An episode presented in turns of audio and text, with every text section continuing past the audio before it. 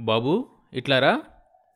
రవి పట్టుపంచకేసి వింతగా చూస్తూ తాతయ్య దగ్గరకు వచ్చాడు సాంబయ్య మనవడి చినిగిన లాగు తీసేసి పట్టు కండువా కట్టి వెనకగా గోచీలాగి బిగించి దోపాడు. రవికి అంతా తమాషాగా ఉంది. పంచకట్టిన మొల చుట్టూ చేతులతో తడిమి చూసుకొని హుషారుగా గంతులేశాడు. ఇప్పుడ్రా మగాడివయ్యావు మనవడిని ఆప్యాయంగా చూసుకుంటూ అన్నాడు సాంబయ్య. ఏంటి తాతయ్య? గోచీపెట్టి పంచకట్టినవాడేరా మగాడంటే. పో తాతయ్య నాకిదేం బాగుండలేదు. జారిపోతుంది. నాకు లాగే బాగుంటుంది. ఉంచు ఉంచు లాగమాక. అలవాటు లేక జారిపోయినట్టుంది అంతే. పట్టు పంచ కడితే ఎంత బాగున్నావో తెలుసా? ఏం లుడిగీలురా? ఎదవలుడిగీలు దా వెళ్దాం. మనవడి చెయ్యి పట్టుకొని సాంబయ్య పాకలో నుంచి బయటకొచ్చాడు. మురుగసిరా కార్తెలో పడ్డ వర్షాలకు భూమి పదునైంది. రైతులు అరకలు కట్టి తొలి దుక్కులు దున్నడం ప్రారంభించారు. సాంబయ్య మనవడిని వెంటబెట్టుకుని దిబ్బదిగాడు. ఇటు ఇటు దొరుగులోకి నీళ్ళొచ్చినాయి. ఆరు నెలల దాకా మనం అటు వెళ్ళడానికి వీల్లేదు. ఊర్లోకి వెళ్ళాలంటే ఇక డొంకలో నుంచి వెళ్ళాల్సిందేరా రవి. ఇటు వెళ్తే చాలా దూరమా తాతయ్య? ఎంత దూరం లేరా? కాలు సాచి నడిస్తే. ఓ నడు. ముందు నువ్వే నడవాలి. నీ వెనకే నేను. సాంబయ్య మనవడిని ముందు పెట్టి తను వెనకే నడవసాగాడు. ఒరే రవి ఆగు. చావిట్లో గొడ్లను విడిచినట్టున్నారు. సాంబయ్య ఓ వీధి మలుపు తిరుగుతూ మనవణ్ణి హెచ్చరించాడు. ఆవులు గేదెలు కోడెదూడలు ముట్టెలు పైకెత్తి గలిబిలిగా చావిట్లో నుంచి వీధిలోకొచ్చాయి. తాతయ్య ఎన్ని ఆవులో ఎన్ని గేదెలో చూడు తాతయ్య. రవి సాంబయ్య చెయ్యి లాగుతూ అన్నాడు. తాతయ్య చూస్తూనే నిలబడ్డాడు. కాని అతని మనసు ఎక్కడో ఉంది. తాతయ్య ఈ చావిడెవరిది? ఆ చావిడి ముందున్న ఆ భవంతి చూడు. సాంబయ్య అడుగులు ముందుకు వేశాడు. ఎంత పెద్ద ఇల్లో! ఇదెవరిది తాతయ్య? సాంబయ్యకు గొంతు పూడిపోయింది. కడుపు రగిలిపోయింది. గొంతు పెగల్చుకొని చెప్పాడు. ఈ ఇల్లు ఆ చావిడి మనదేరా? మందా తాతయ్య? ఒకప్పుడు మనదే. ఇప్పుడు రామచంద్రయ్యది. బస్తీలో ఎరువుల వ్యాపారం చేస్తుంటాడు. ఆయన రెండో కొడుకు ఇక్కడుండి వ్యవసాయం చేయిస్తున్నాడు. ఇంత మంచి ఇల్లు ఇంత పెద్ద చావిడి అన్ని ఆవులు గేదెలు ఎందుకు అమ్మేశావు తాతయ్య? నేనమ్మలేదురా బాబు. రవి తాతయ్య కేసి చూశాడు. నా చేత బలవంతంగా అమ్మించారురా. ఎవరు తాతయ్య? మనవడి ముఖంలో వచ్చిన మార్పును సాంబయ్య గ్రహించాడు. చెప్పవేం తాతయ్య? ఎవరు? తర్వాత చెప్తాలేరా బాబు. నడు పోదాం. సాంబయ్య ఇంటి ముందు నుంచి కదిలాడు. రవి తాతయ్య వెనకే నడవసాగాడు. మహాలక్ష్మమ్మ చెట్టు దాటి రచ్చబండలకెదురుగా ఉన్న విశాలమైన వీధిలో సాంబయ్య మనవణ్ణి వెంటపెట్టుకుని తల వంచుకొని నడిచిపోసాగాడు. రెండంతస్తుల మేడ ముందు ఎత్తుగా ఉన్న మెట్ల దగ్గరకొచ్చి ఆగిపోయాడు సాంబయ్య. రవి తలెత్తి ఎత్తైన మేడ విశాలమైన ఆవరణ కలయి చూశాడు. తాతయ్య కేసి తిరిగి అడిగాడు. ఈ ఊర్లో అన్నిటికన్నా పెద్ద మేడ ఇదేనా తాతయ్య? సాంబయ్య అవునన్నట్లు తల ఊపాడు. ఈ మేడ ఎవరిది తాతయ్య? ఇది కూడా మందేనా? కాదన్నట్లు తల అడ్డంగా తిప్పాడు సాంబయ్య. ఎవరది? లోపల నుంచి కేక వినిపించింది. తాత మనవడు తలలెత్తి చూశారు. కనకయ్య చదువుతున్న పేపర్ పక్కన పెట్టి కళ్ళజోడు సర్దుకుంటూ తల పక్కకు తిప్పి చూశాడు. ఎవరు? చూపు సరిగ్గా ఆనినట్లేదు కళ్ళజోడు పైనుంచి గుడ్లెత్తి చూశాడు కనకయ్య. నేనే సాంబయ్యను.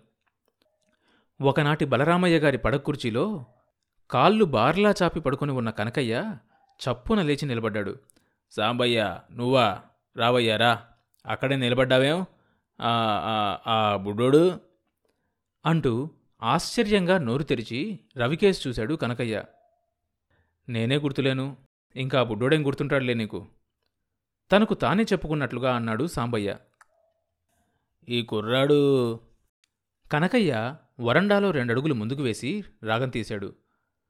నా మనవడు ఎట్టెట్టా? వరుదినమ్మ కొడుకు బలరామయ్య గారి మనవడా? సాంబయ్య ముఖం చిట్లించుకున్నాడు. రవి తాతయ్యకేసి కనకయ్యకేసి మార్చి మార్చి చూశాడు. తను సాంబయ్య తాత మనవడు కాదా? ఆయనెవరో బలరామయ్య గారి మనవడంటాడేంటి? రెండేళ్ళ కిందట ఎప్పుడో చూశాను. బాగా సాగాడు. రాబోయిరా ఇది ఒకప్పుడు మీ తాతగారిల్లే. కనకయ్య వరండాలో గుండ్రటి స్తంభాల మధ్యగా ముందుకొస్తూ అన్నాడు. సాంబయ్య మనవడి చెయ్యి పుచ్చుకొని ఆపాడు. కనకయ్య ఒక పని మీద వచ్చానయ్యా సాంబయ్య కడుపులో పేగులు తోడేసినట్లు బాధపడుతున్నాడు. పైకిరా ఇట్లా వచ్చి కూర్చోవయ్యా. నిలబడే మాట్లాడతావేం? లోపలికి రాకూడదా ఏం? కనకయ్య మొదటి మెట్టు మీదకు దిగుతూ అన్నాడు. తన గుండె చీల్చి చూసినట్లు చెప్పాడు కనకయ్య.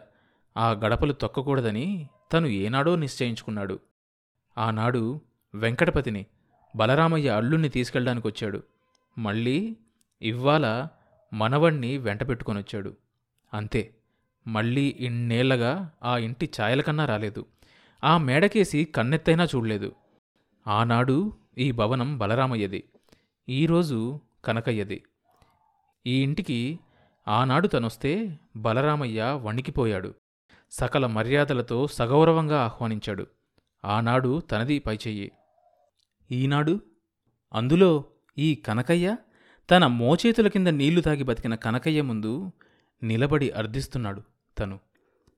చింత చచ్చినా పులుపు చావలేదు. ఒట్టి మొండిగటం ఎంతో పని లేకపోతే గాని ఈ సాంబయ్య రాడు. అందులోనూ మనవణ్ణి వెంటేసుకొచ్చాడు. ఏదో విశేషం ఉండాలి.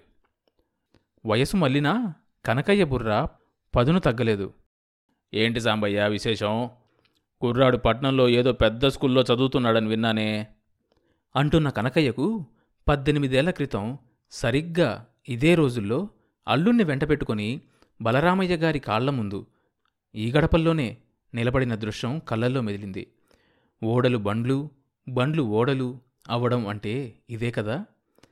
ఇవాళ ఆ బలరామయ్య మనవణ్ణి వెంటపెట్టుకొని వాడి చదువుకు సహాయాన్ని అర్థిస్తూ సాంబయ్య తన ముందు నిలబడ్డాడు. సాంబయ్య అనేం? బలరామయ్య బతికుంటే ఆయనే తన కాళ్ళ దగ్గరకు వచ్చుండేవాడు ఆ రోజు బలరామయ్య తన అల్లుడి చదువుకు ఎంత ఇచ్చింది? కనకయ్య పాత జ్ఞాపకాలు తవ్వుకోసాగాడు. రెండా మూడా?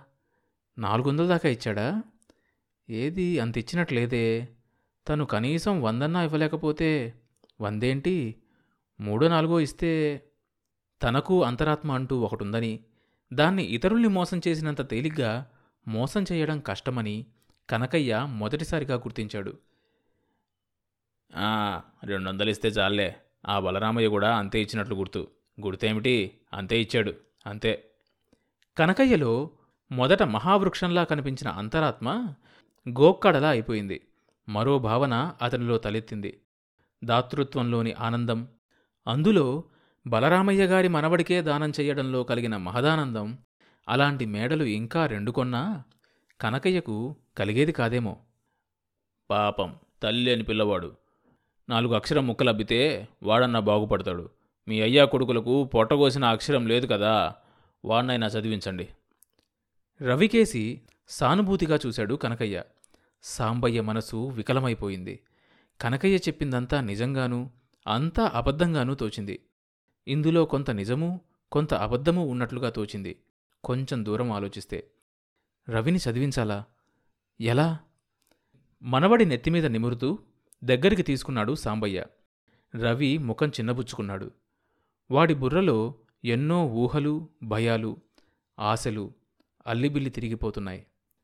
వాడి చదువు గురించి కాదు నేనొచ్చింది. కనకయ్య ముఖంలోకి చూస్తూ అన్నాడు సాంబయ్య. మరెందుకొచ్చాడో? ఎంత ఆలోచించినా తట్టలేదు కనకయ్యకు.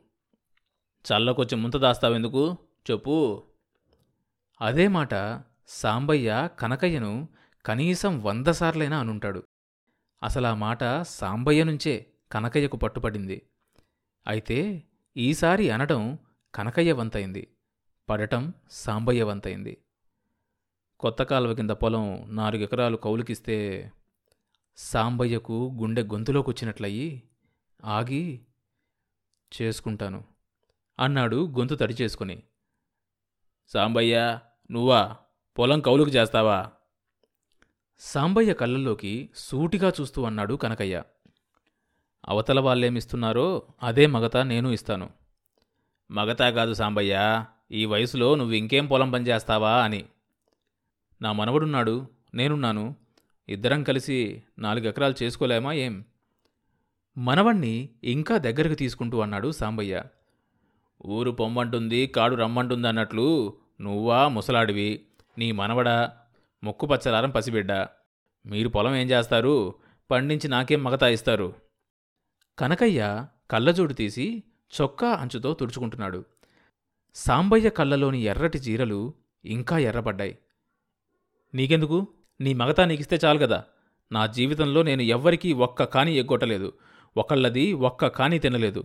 నేను తిన్నా మరొకలకు పెట్టినా నా కష్టార్జితమే. సాంబయ్య ఆత్మాభిమానం మూర్తీభవించిన శిలాశిల్పంలా అయిపోయాడు. ఆ సంగతి నువ్వు చెప్పాలా? నాకు తెలియదా సాంబయ్య? ఈ ఏడు పాత కౌళ్ళే మానేసి సొంత వ్యవసాయం చేయించాలనుకుంటున్నాడు మా పెద్దబ్బాయి. కౌలుదారి బిల్లని మన్నని మశానమని చాలా వచ్చాయిగా. మా అల్లుడు మా పెద్దోడు ఇద్దరూ వకీళ్ళే కదా ఈ చట్టం చట్టబండలు వాళ్ళకు తెలిసినంతగా మనకేం తెలుసు? వాళ్ళు ససేమి ఈ భూములు కౌలుకివ్వడానికి వీల్లేదని బల్లగుద్ది చెప్తున్నారు. నన్నేం చేయమంటావు సాంబయ్య? నువ్వే చెప్పు. ఏమాత్రం వీలున్నా? కనకయ్య ఆగిపోయాడు.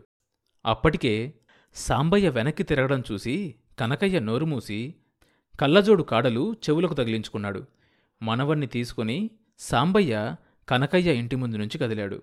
సాంబయ్య కాళ్ళకు అంటుతున్న మట్టి డెబ్బై ఏళ్ళ నాటి తన అనుభవాన్ని మూగగా బాధగా చెప్పింది.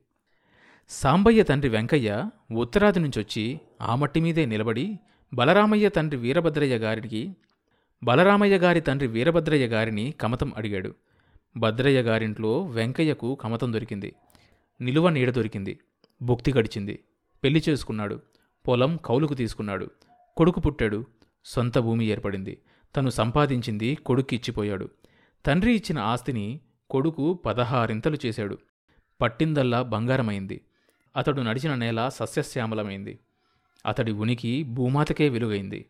కానీ కానీ ఈనాడు ఆ వెంకయ్య కొడుకు ఊరుబోయిన వెంకయ్య కొడుకు సాంబయ్య మళ్ళీ అదే చోట వీరభద్రయ్య గారి భవనం ముందు గడపల్లో ఆ మట్టి మీదే నిలిచాడు.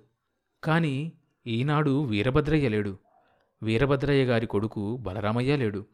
సాక్షాత్తు ఆ బలరామయ్య మనవడినే ఊరుబోయిన వెంకయ్య కొడుకు సాంబయ్య వెంటబెట్టుకొనొచ్చి ఆ ఇంటి ముందు నిలబడి అర్థించాడు వీరభద్రయ్య గారి మేడలో వీరభద్రయ్య గారి మేడలో బలరామయ్య వాలు కుర్చీలో కూర్చున్న కనకయ్య కాళ్ళారా చాపి పెద్ద గండం గడిచినట్లు నిట్టూర్చాడు. మనవడి చెయ్యి పుచ్చుకొని నడిచిపోతున్న సాంబయ్యకు తల తెగి నేలమీద దొర్లినట్లయింది. సాంబయ్య కాల కింద నేల కంపించిపోయింది. మట్టి కుంగిపోతుంది. సాంబయ్య బాధతో కుంచుకుపోయాడు తర్వాత భాగం వచ్చే ఎపిసోడ్లో వినొచ్చు. ఈ షో అన్ని మేజర్ పాడ్కాస్ట్ ప్లాట్ఫామ్స్లో వినొచ్చు. కొత్త ఎపిసోడ్ రిలీజ్ అయినప్పుడు మీకు తెలియడం కోసం సబ్స్క్రైబ్ చేసుకొని నోటిఫికేషన్ టర్న్ ఆన్ చేసుకోండి.